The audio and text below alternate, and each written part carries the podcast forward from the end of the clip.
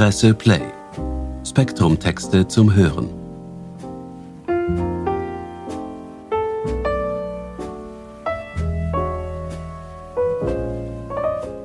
Herzlich willkommen bei der Presse zum Hören. Andrea Grill, unsere heutige Autorin, weiß um die Vielfalt der Sprache und die ganz spezifischen Ausdrucksweisen. Geboren ist sie in Bad Ischl und sie sei ein Dialektkind, wie sie selbst schreibt. Somit hat sie schon von Kindheit an mitbekommen, dass jedes Dorf eigene Ausdrucksweisen pflegt, eine sprachliche Visitenkarte sozusagen. Diese Unterschiede ziehen sich fort, weit über die Ländergrenzen hinaus. Ihr Text, den sie gleich vorträgt, zieht aber noch weitere Kreise bis hin zur heutigen Gender-Debatte. Viel Vergnügen mit Andrea Grill.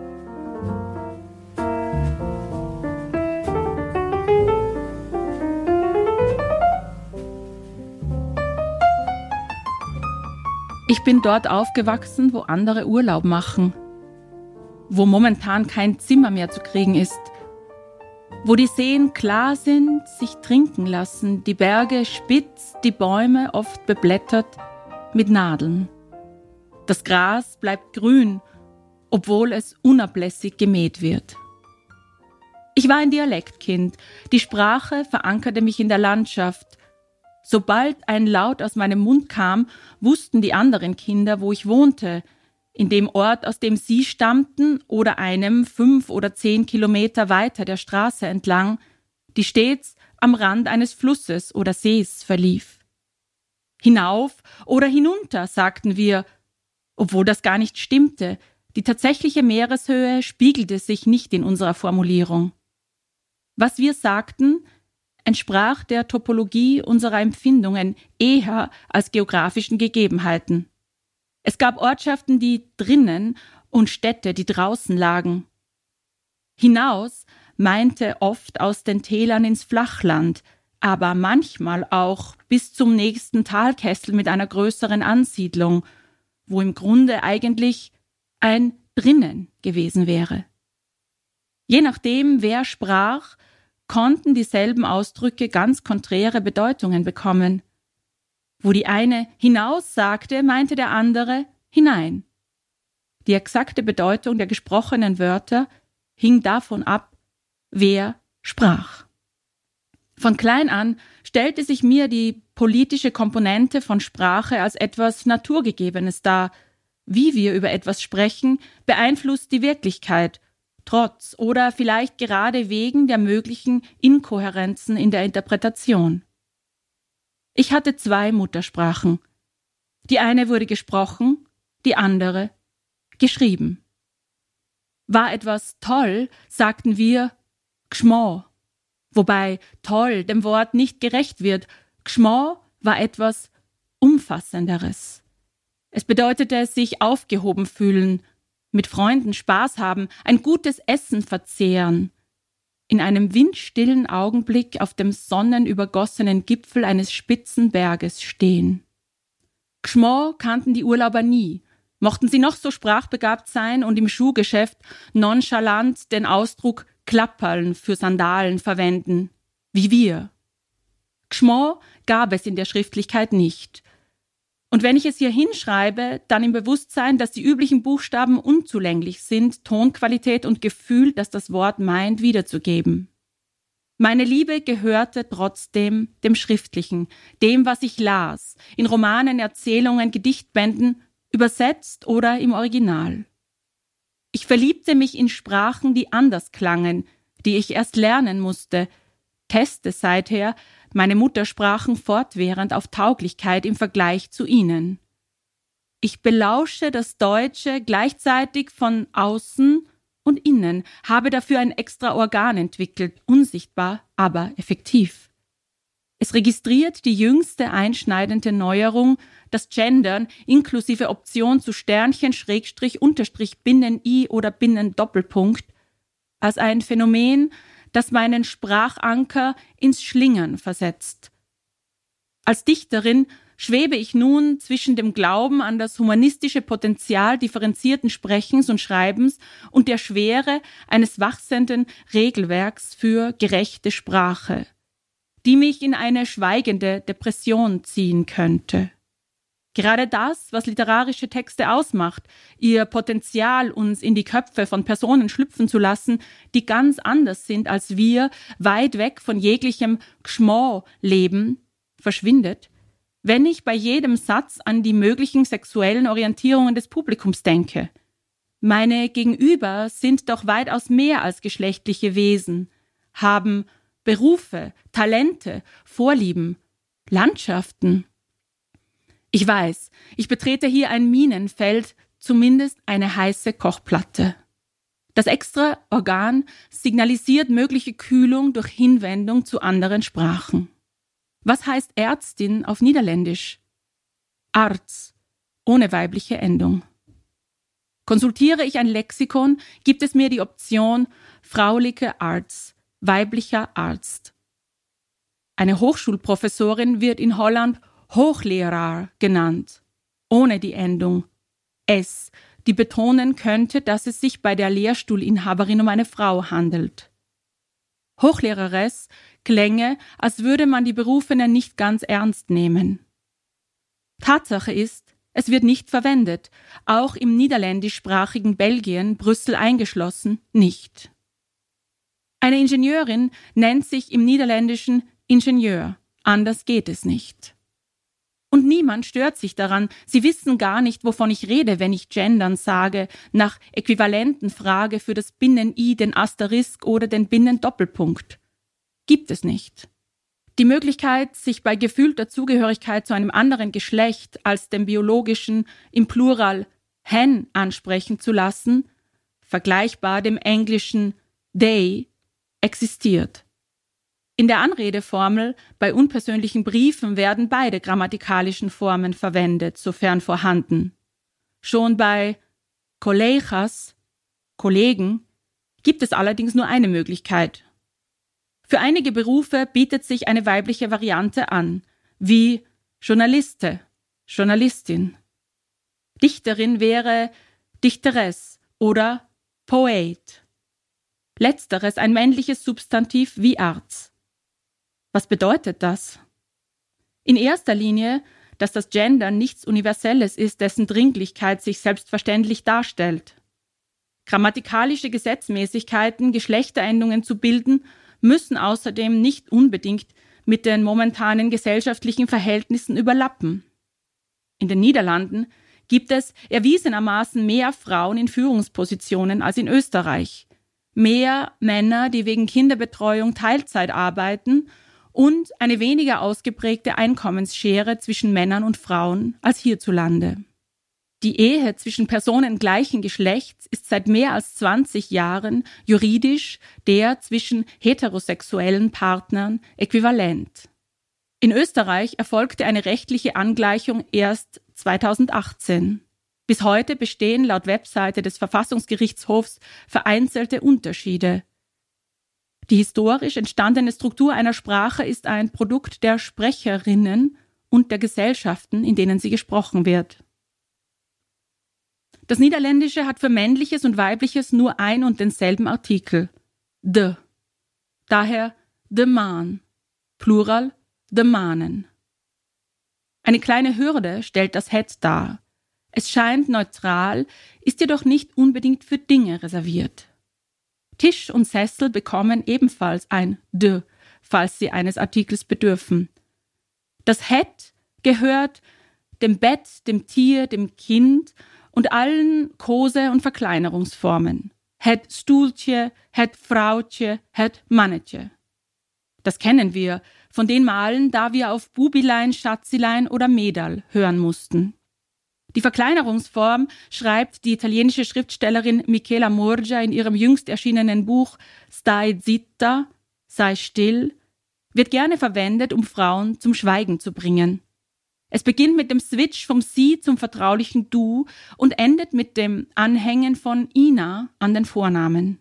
Die potenziell zärtliche Nachsilbe soll die Gesprächspartnerin zum naiven Mädchen machen – mag sie auch 50 Jahre alt sein und eine Schriftstellerin von Weltrang.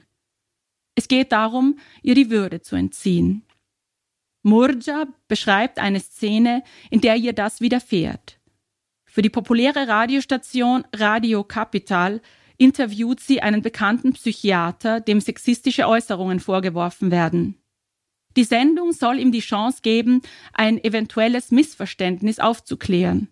Stattdessen weist der Interviewte Frau Murja, sie nennt ihn respektvoll Professor, er duzt sie, zurecht. Still, still, still und hör mir zu. Ich spreche und möchte nicht unterbrochen werden.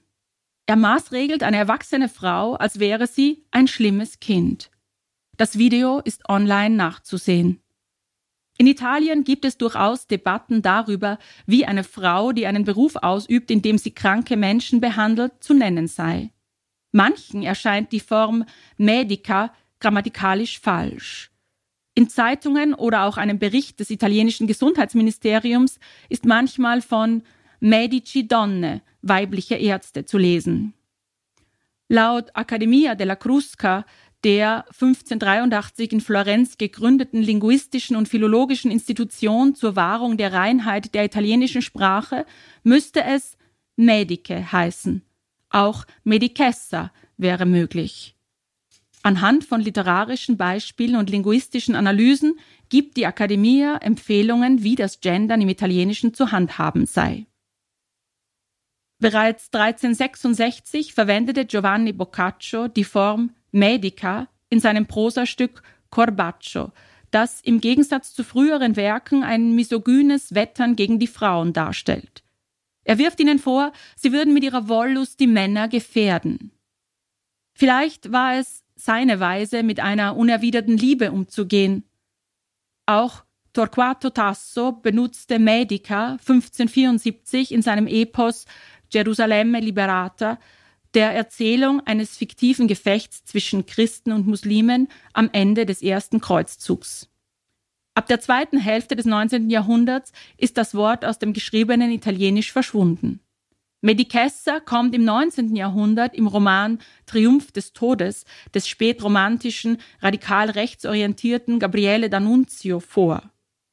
Die Nachsilbe essa hat jedoch einen unangenehm ironischen Beigeschmack, die scherzhafte Verwendung ist historisch belegt. Folglich empfiehlt die Accademia della Crusca klar die Form Medica zur heutigen Verwendung. Der Name della Crusca leitet sich von der Bezeichnung ab, die die Gründungsmitglieder damals ausschließlich Männer für sich selbst wählten. Kleieflocken. Crusconi. Als Symbol ihrer Gesellschaft wählten sie eine Getreidemühle. Sie wollten die Spreu vom Weizen trennen. 1612 publizierten sie die erste Ausgabe eines Wörterbuchs. Dieses frühe lexikalische Werk diente als Vorbild für das Deutsche, Französische und Englische. Auch zu den Versuchen, Adjektive und Pronomen gendergerecht zu behandeln, hat die Accademia della Crusca eine Position. Cari, Liebe, wird im Italienischen gegendert als car in der Aussprache gleicht das Sternchen dem Laut, der entsteht, wenn wir im Deutschen versuchen, die gedankliche Pause nach dem Binnendoppelpunkt auszusprechen. Ein stimmloser, glottaler Plosiv. Dieser Laut kommt vor, wenn zwei Vokale aneinander grenzen, die zu verschiedenen Silben gehören, wie in Meandern oder Theater. Der Akademia missfällt die amputierte Version mit dem Sternchen, da car lautlich nicht ins Italienische passt und nur in der Schriftlichkeit verständlich ist. Das I wie in tutti, alle, habe historisch immer alle im wahrsten Sinn gemeint, sei niemals ausschließlich für Männer bestimmt gewesen, wird argumentiert. Zur Inklusion aller möglichen Geschlechter dient im zeitgenössischen Italienisch auch das Schwab, ein umgedrehtes E eigentlich ein Zeichen aus der Phonetik. Dort steht es für etwas, das klingt wie ein unbetontes E oder wie das, was man von sich gibt, wenn einem jemand in den Bauch schlägt. Im Albanischen kommt dieser Laut häufig vor, markiert als E mit zwei Punkten. Im Deutschen wäre ein E schwar beispielsweise das oft verschluckte E in Tafel. Im Italienischen gefällt das der Kruska gar nicht. Denn die Aussprache des Schwa im neuen Gebrauch sei völlig ungeklärt Ab und zu wird als Ersatz für Binnen-I, Binnendoppelpunkt oder Sternchen etwas vorgeschlagen, das mir grafisch sehr attraktiv erscheint und auch in der Lyrik verwendbar ist. Ein Buchstabe, den es im Deutschen und Italienischen momentan nicht gibt. Das Trema. Zwei Punkte auf dem zweiten Vokal. Zum Beispiel Sprecher, innen. Kari. Im Deutschen verspricht das Passiv Erleichterung. Um Mann zu vermeiden, könnte ich schreiben, im Urlaub wird manches großartig gefunden, das zu Hause unerträglich wäre. Gleich streiche ich den Satz wieder. Ich bin damit längst nicht mehr am Meer, sondern in einer Schreibstube, in der akribisch Baderegeln aufgestellt werden. Schriebe ich, im Urlaub findet Frau manches großartig, das zu Hause unerträglich wäre, würde das ausgewechselte Wort von dem, was mir wichtig ist, ablenken. Mann stehe für irgendjemand, manche oder alle Menschen, suggeriert das etymologische Wörterbuch, analog wie das französische en sich aus dem lateinischen homo entwickelte. Auch der Dudenratgeber richtig gendern deutet Mann als neutrales Indefinitpronomen und verneint eine zweigeschlechtliche oder gar männliche Zuweisung. Hier tritt zutage, was Übersetzerin Olga Radetzkaja und Lektorin Katharina Rabe in ihrem Gesprächsessay im neuen Turm zu Babel pointiert formulierten. Es gehe darum, ob ich eine Person anspreche, darauf bedacht, sie nicht zu verletzen und mich dabei erlernter Wörter oder einer neuen Artikulation bediene, oder ob ich mit anderen über ein Thema rede, das weder mit Gender noch mit Diskriminierung zu tun hat und auf die entsprechenden Markierungen verzichte. Katharina Rabe.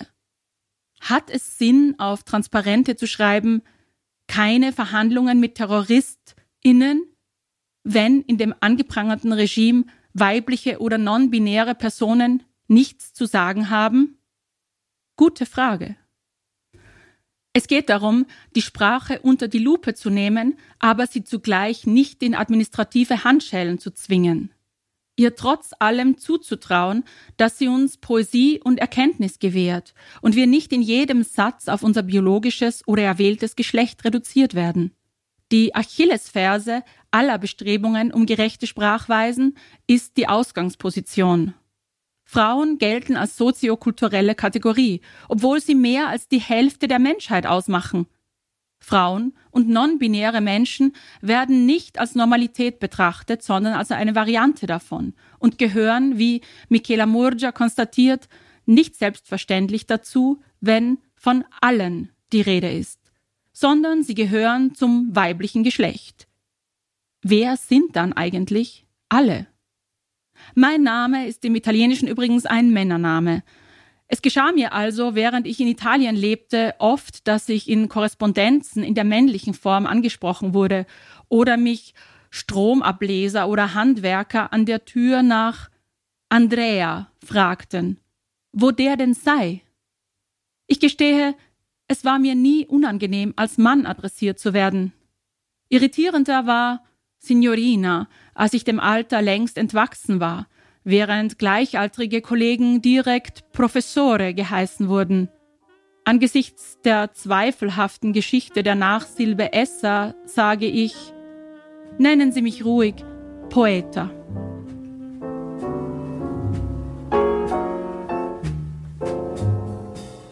Das war der Text von Andrea Grill aus dem Spektrum. Den Link dazu finden Sie in den Shownotes zu dieser Sendung. Für Schnitt und Ton war das Team von Audiofundel zuständig. Ich bedanke mich fürs Zuhören und wünsche ein wunderschönes Wochenende.